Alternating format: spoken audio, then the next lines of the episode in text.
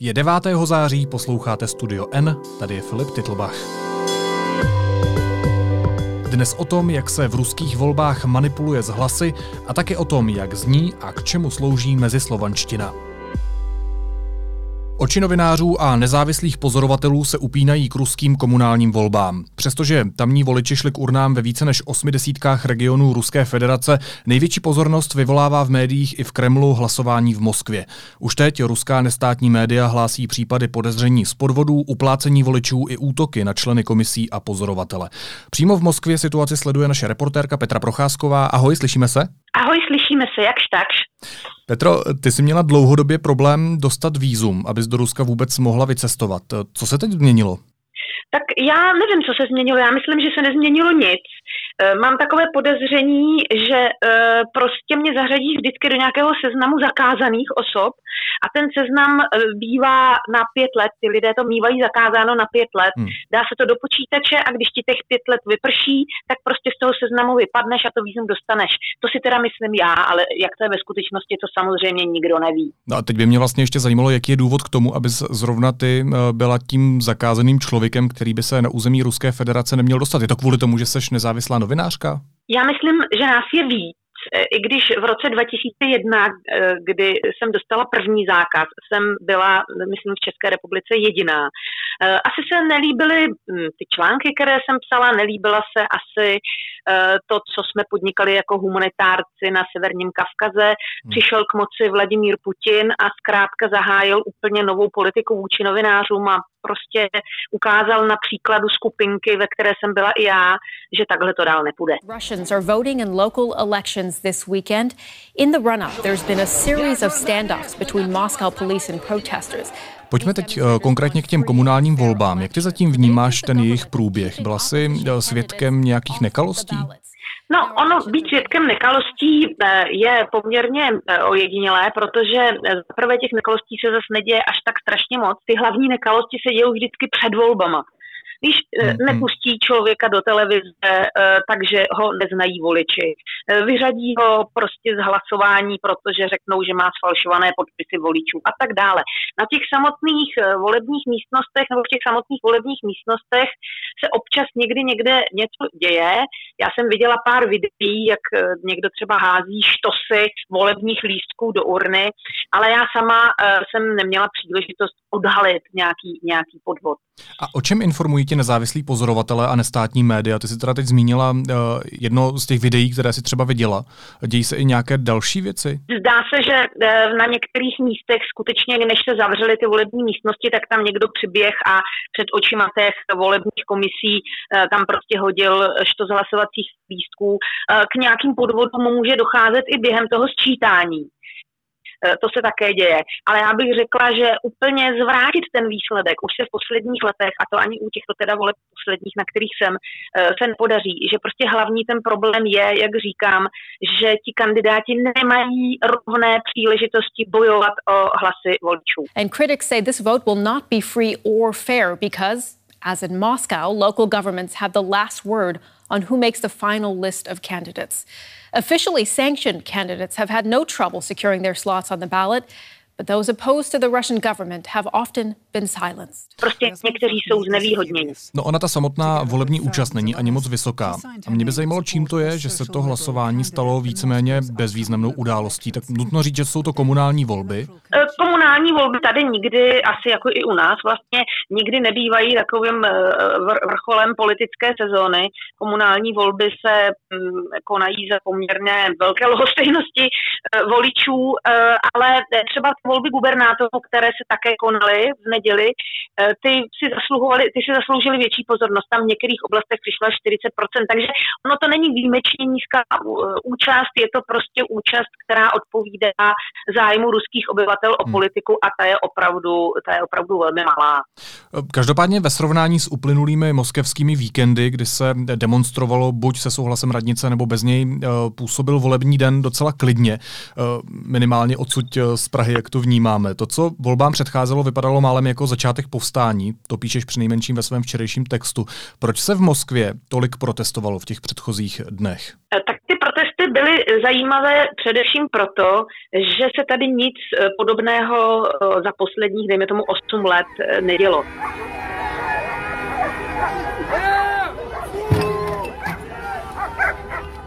Když si uvědomíme, že Moskva má dneska 15, možná s těmi příchozími neregistrovanými až 20 milionů obyvatel, tak nějakých 10-20 tisíc v centru demonstrantů není zase jaksi nic revolučního. A na druhou stranu se ukázalo, že ta radnice není schopna se s těmi protestujícími vypořádat a zasloužilo si to pozornost možná, že větší ve světě eh, než tady v Rusku. Hmm. Šlo úplně o jednoduchou věc. Opozice se přihlásila do voleb a režim ji pod podivnými záminkami, velmi nevěrohodnými z toho volebního boje prostě vyřadil a basta. A dál nejel vlak a nezbývalo nic jiného, než na sebe upozornit demonstracemi v ulicích.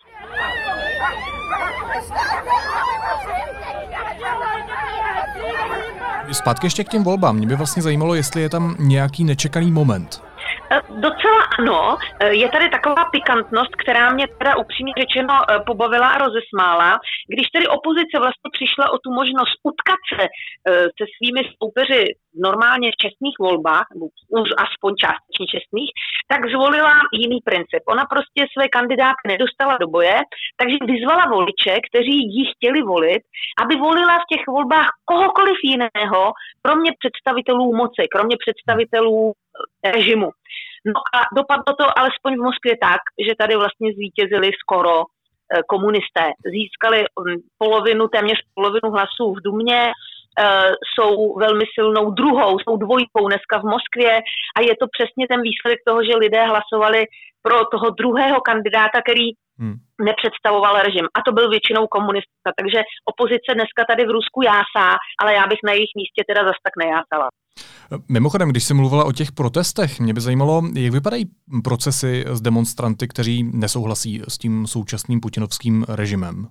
Ty procesy stále běží, několik lidí už bylo odsouzeno, no, můžeš dostat různý trest podle toho, co si na tebe vymyslí. E, buď dostaneš pokutu, ale docela zničující, třeba 300 až 500 tisíc rublů, e, nebo tě zavřou na 10 dní, nebo na 20 dní, nebo na 30 dní, to se říká administrativní trest, to u nás vůbec není vlastně za přestupek, že by si šel sedět. Ale nebo také, a takových lidí už taky je několik, dostaneš normálně na tvrdo 3,5 až 5 let v trestanecké kolonii někde na Sibiři a to si myslím, že už je teda cesta do pekel a takových lidí tady taky pár je. Jeden například eh, mladík dostal takový trest za to, že chtěl zvednout přilbu uh, ruskému policistovi a podívat se mu do očí, tak za to dostal tři roky na tvrdo. Wow. Petro, ještě stihneme jedno téma, které se řeší i v evropských médiích, a to je sobotní výměna vězňů. Mluví se hlavně o ukrajinském režisérovi Olehu Sencovovi, který byl v Rusku odsouzený na 20 let. Koho dalšího získala Moskva a Kijev eh, zpátky do vlasti, vlastně při tom přesunu eh, vězňů? Jsou tam nějaká další zajímavá jména? jsou. Ono se hodně mluví o Sencovovi, protože to je taková vlastně e, ikona e, toho krymského odporu vůči ruské okupaci. Олег Сенцов зустрівся із рідними. Його мати, син та дружина напередодні приїхали до Києва із ale například té ukrajinské strany, tam jsme si myslím málo všímali toho, že do Ruska byl vrácen člověk, který se jmenuje Vladimír Cemach. Je to rebel z Donbasu a je to člověk, který může mít a pravděpodobně má velký podíl na sestřelení eh, Boeingu nad Donbasem v roce 2014. Takže to je velmi důležitá osoba. Já jsem někde vyčetla, že tedy těsně předtím, než ho Ukrajinci vrátili Rusům, Eh, tak ho vyslechli, vyslechli holandští policisté, protože to je velmi důležitý svědek v celé té kauze. Nicméně už je tady, už je v Rusku, pravděpodobně na svobodě. Eh, a z ruské strany byli vráceni ti slavní ukrajinští námořníci, kteří se dostali do zajetí při tom loňském incidentu Krajském průlivu a to bylo velmi eh, dojemné, jak je vítali rodiny, které už si mysleli, že je desítky let neuvidí, protože také skončí někde na Sibiři. Nakolik je tahle výměna zajatců zásadní událostí? Je to docela zásadní, protože nic podobného se nepovedlo a teprve poté, co se novým prezidentem na Ukrajině stal pan Zelenský, tak se najednou ty věci dali do pohybu. Upřímně řečeno, eh, pravděpodobně nejde o to, že by Putin chtěl vít prezidentu Zelenskému, eh, to je pro něj příliš jako malá figura a pan prezident Putin se takovými bezvýznamnými lidmi, jako je ukrajinský prezident nebo český prezident nebo jakýkoliv jiný prezident menší země nezajímá, nezabývá, ale on se na té výměně dohodl ve Francii při jednání s panem prezidentem Macronem, takže zase bych nepřisuzovala Ukrajincům takové, jak si takovou váhu v očích Ruska. Je to prostě nějaký obchod, uvidíme ještě, co za to pan prezident Putin vyhandloval.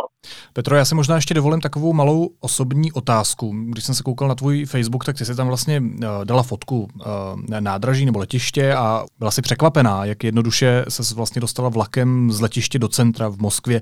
Napsala jsem takovou paralelu s Prahou, proč to tady nejde a tam jo. A dostal si v těch komentářích, on s tomu říká shitstorm, lidi se vlastně vstekali, že si, že si vůbec něco takového napsala. A mě zajímá, jak ty tuhle atmosféru po těch letech, co jezdíš eh, do Ruska a zpátky, teď vnímáš?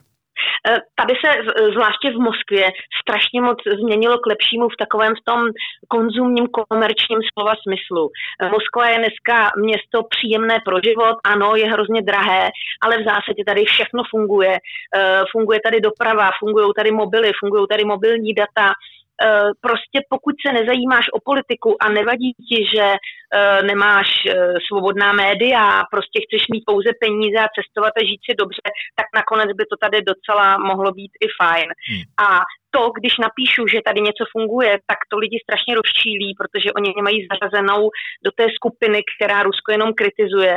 A Eh, mě to docela bavilo, jaké to vzniklo, jak, jak, jak to vzbudilo pozdvižení, že když ty napíšeš, že tady jezdí vlaky včas nebo že jezdí dobře, tak se hned uh, málem sluha Putina. Petra Procházková, reportérka deníku N, která sleduje dění přímo v Moskvě. Díky moc, Petro. Krásný den. Teď jsou na řadě zprávy, které by vás dneska neměly minout. Ministr kultury Lubomír Zaorálek se při dnešním jednání s čínským velvyslancem v České republice Changem Tianminem ohradil proti rušení koncertů českých souborů v Číně. Podle ministra to poškozuje obraz Číny u české veřejnosti. Evropská unie neuzná výsledky nedělních ruských místních a regionálních voleb na Krymu. Unie totiž neuznává ruskou anexi území. Předsedkyně Evropské komise Ursula von der Leyenová schválila kandidáty na eurokomisaře. V jejím týmu bude 13 žen, včetně české eurokomisařky Věry Jourové a 14 mužů. A teď další téma. Režisér Václav Marhoul zvolil pro své nabarvené ptáče neutrální neexistující jazyk. A to proto, aby v souladu se záměrem autora knižní předlohy nezasadil místo děje do konkrétní země, aby nepoukázal na konkrétní národ. Potom vzšel na nebesa, sjedeti napravo od Boga Otce. To, co teď slyšíte, je mezislovanština. Víc o ní ví redaktor Petr Koupský. Ahoj Petře. Ahoj Filipe. Právno jako ty. Ljudi rozumějí bez velikého učenia. Je to opravdu tak? Kolik slovanských národů může bez obtíží rozumět mezislovanštině? To záleží na tom, jestli věříme autorům mezislovanštiny. Ti říkají, že mají k dispozici studii, podle níž 84% eh, Slovanů rozumí mezislovanštině docela dobře. Viděl jsem eh, rozhovor s autorem mezislovanštiny nebo jedním z autorů mezislovanštiny, který říkal, že mezislovansky rozumí 300 milionů Slovanů, ale aktivně mluví 300 lidí. Vychází z toho, že komunita okolo mezislovanštiny je zatím malá, už jsme si řekli, že je to umělý jazyk. Eh, Vojtěch Merunka, se kterými rozhovor, o kterém hovoříš, je vlastně vynálezcem tohoto jazyka, tvůrcem. Těžko říct, jak se, jaké je správné slovo v případě jazyků. Dejme tomu vynálezcem a jeho ambice je skutečně taková, že by to mohl být jazyk, který bude srozumitelný pro všech 300 milionů Slovanů. To je ten hlavní důvod, proč eh, ho vymyslel ten jazyk, když se opět budeme bavit o tom, že ho vymyslel, vytvořil? Eh, on sám přiznává, že hlavním důvodem byla na začátku jeho hravost a zvědavost, eh, jestli tímhle způsobem. On totiž vyšel z církevní staroslovenštiny a mm, počítačově ji zmodifikoval, jak by se asi vyvíjela, kdyby se dočkala moderních časů. Eh, tak jeho hlavním důvodem bylo vyzkoušet si, jestli takováhle věc se vůbec dá uskutečnit. Ale když už ten mezislovanský jazyk má, tak pro něj hledá použití a tím použití tím by skutečně podle něj eh, mohla být vzájemná komunikace mezi příslušníky slovanských národů. Pochopil jsem správně z toho, co říkáš, že vychází z té cyrilometodějské staroslověnštiny? Ano, je to tak, ale použili ji jako výchozí materiál, který počítačově upravil. Eh, ono se to trochu složitě vysvětluje a já asi nejsem ten pravý, kdo by to mohl vysvětlit zcela spolehlivě, ale pokud jsem tomu dobře rozuměl, dá se vysledovat, kterým směrem a do jaké délky šel historický posun ve slovní zásobě, v gramatice a podobně u jiných slovanských mhm. jazyků a stejný posun aplikoval počítačově na tu eh, původní staroslovenštinu. Takže šel to, prakticky vyšlo, úplně do kořenů. Šel, šel úplně do kořenů a to z toho důvodu, že tehdy existoval takovýto společný slovanský jazyk, který zřejmě byl všem tehdejším slovanům víceméně srozumitelný. Od toho ta logika věci. V textu, o kterém se bavíme, eh, je taky zmínka o tom, že o společném slovanském jazyce se sní po staletí. Vojtěch Merunka tedy rozhodně není první, kdo ho vymyslel. To prvenství mu sebral už v 17. století chorvatský filolog Juraj Kryžanič. Nakolik se ten jeho jazyk používal? Eh, ani ten se příliš nepoužíval. S umělými jazyky je obecně problém, že nejsou živé, že je pro ně potřeba získat nějakou obsáhlou komunitu lidí, a to se většinou, pokud je ten jazyk úplně umělý, nepovede. Asi nejrozšířenější bylo Esperanto, ale ani to nedosáhlo nějakého obrovského úspěchu. Mezislovanština se liší od Esperanta tím, že je takzvaně zonální. To znamená, že je to jazyk, který vychází z existujících jazyků na nějakém území a snaží se trefit doprostřed mezi ně. Hmm. To jí dává velmi dobrou šanci na pasivní srozumitelnost. Pokud jde o to, aby lidé aktivně mluvili, tenhle cíl si nekladou příliš ani její dnešní zastánci. Jak dlouho trvá vymyslet nový umělý jazyk? Pokud jsem dobře Vojtěcha Merunku pochopil, tak na tom sice pracuje asi 10 let, ale ta klíčová fáze trvala mnohem menší dobu, možná půl roku, rok. Velkým oříškem byly vulgarity. Poláci nadávají specificky, rusové taky, Češi nebo Srbové, jak by smet. Jak se tohle vyřešilo? Eh, to se dostáváme zpátky k tomu navrvenému ptáčeti, kde se mezi slovanština používá jako eh, jazyk toho městečka, toho prostředí, kde se příběh eh, odehrává. A tam se mluví dosti zprostě, jak z toho děje vyplývá. Oni tam vymýšleli nadávky, které neexistují v žádných slovanských jazycích právě proto, aby se příliš nepoukázalo na místo děje. Všichni víme, jaká je nejtyp typičtější polská nadávka například. Hmm. Takže tam vymýšleli, vymýšleli taková slova jako mrzavec, což je lump, gauner, hajzlík. E, navíc ten jazyk má pátý pád, takže tam na sebe pokřikují mrzavče. Aha.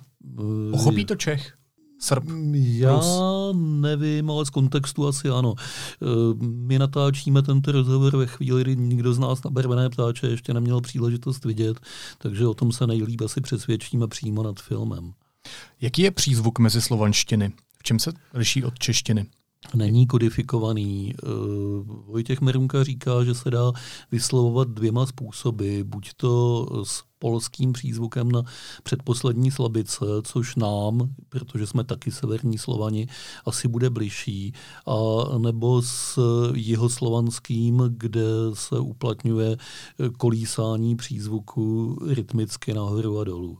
Ty už si to trochu zmínil, ale mě by zajímalo, nakolik je uh, podle tebe reálné, že by opravdu v budoucnu někdo mezi slovanštinou aktivně mluvil. Jestli je vlastně vůbec k tomu určená? Při vší úctě k tomu projektu já se domnívám, že ne. Že by to mohl být jazyk, který by se dobře uplatňoval třeba v psané podobě, protože mohu z vlastní zkušenosti potvrdit, že psaná mezislovenština je srozumitelná, kdyby se v ní například objevovaly návody na výrobcích, tak by se ušetřilo psaní těch 15 textů, které jsou z větší části stejné. Mm-hmm. Tohle je ale spíš právní otázka. Eh, že by se z toho stal živý jazyk, kterým si bude povídat eh, Polák s Bulharem a Slovákem, tomu příliš nevěřím, ale konec konců už se staly podivnější věci. Zvlášť když se člověk napije třeba alkoholu, to jsou různé jazyky potom. Uh, ano, tam si myslím, že ta mezislovanština občas spontánně vzniká, ale nemá tak dobře fixovanou gramatiku, jakou ta oficiální.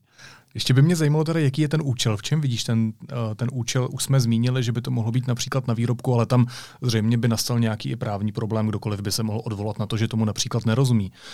My jsme se v rozhovoru s kolegyní Magdalenou Slezákovou snažili z Vojtěcha právě tuhle otázku eh, vypáčit. Kde je smysl, jaký je účel, protože očividně to byla spousta námahy, čili čím je motivovaná. Dost často se objevuje odpověď, že to posiluje i jakousi myšlenku slovanské vzájemnosti, eh, že to posiluje myšlenku takovou, že společným jazykem Slovanů by nebyl žádný přirozený jazyk některého velkého národa, jako ruština nebo polština, ale jazyk neutrální, kterým se nikdo nemusí cítit utlačován že je to nástroj, který nás zbavuje nutnosti mluvit mezi sebou špatně anglicky, mm-hmm. což prý zejména u starších lidí může být závažná překážka vzájemného porozumění. Všechno to do určité míry dává smysl. Petře, jak se s tebou mezi slovensky rozloučit? Do vidění, Filipe. Slovensky. E, to je mezi slovansky. Mezislovensky a zároveň slovensky. Je to zároveň slovensky a to je taky právě hezká ilustrace, že většina těch slov, frází a gramatických vazeb je vlastně povědomá z některého jiného slovanského jazyka, včetně toho pátého pádu, ten jsem použil zcela záměrně, ten tam je taky. Čili ještě jednou dovidění a Filipe. Měj se hezky, Petře. A nakonec ještě jízlivá poznámka. Ve včerejších otázkách Václava Moravce se strhla debata na téma dotací. A byl to guláš. Z toho, co tady zaznělo, si diváci mohou odníst odhledat tak pořádný guláš. Vy tady podáváte Ale, zavádějící ne, informace. Já takže... s dovolením budu raději věřit nezávislým institucím. No, Chápu, že vy musíte, abyste byla ve vládě. Nás pámbu teda. Věřit nezávislým institucím? Tak to nás tedy opravdu potěš pámbu. Naslyšenou zítra.